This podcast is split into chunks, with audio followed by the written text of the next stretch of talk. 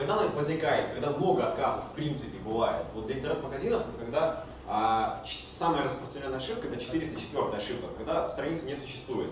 Когда это бывает? Когда а, у вас какие-то сезонные товары, либо обновилась линейка товаров, и старые карточки товаров пропали, а новые появились.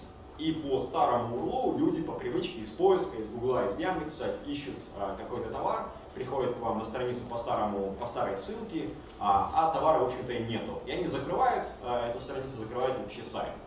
А, если таких а, страниц много, на, для таких ну, их нужно избегать, естественно. Но если их уже много, а, то простое добавление блока схожие товары по 404 страницу, схожие товары по тематике сможет добиться показателя не там, 100% отказов, там, да, там, до 40% людей, которые начнут, 40% людей вернется к вам. То есть они продолжат путешествие по сайту. То есть мы просто их не потеряем.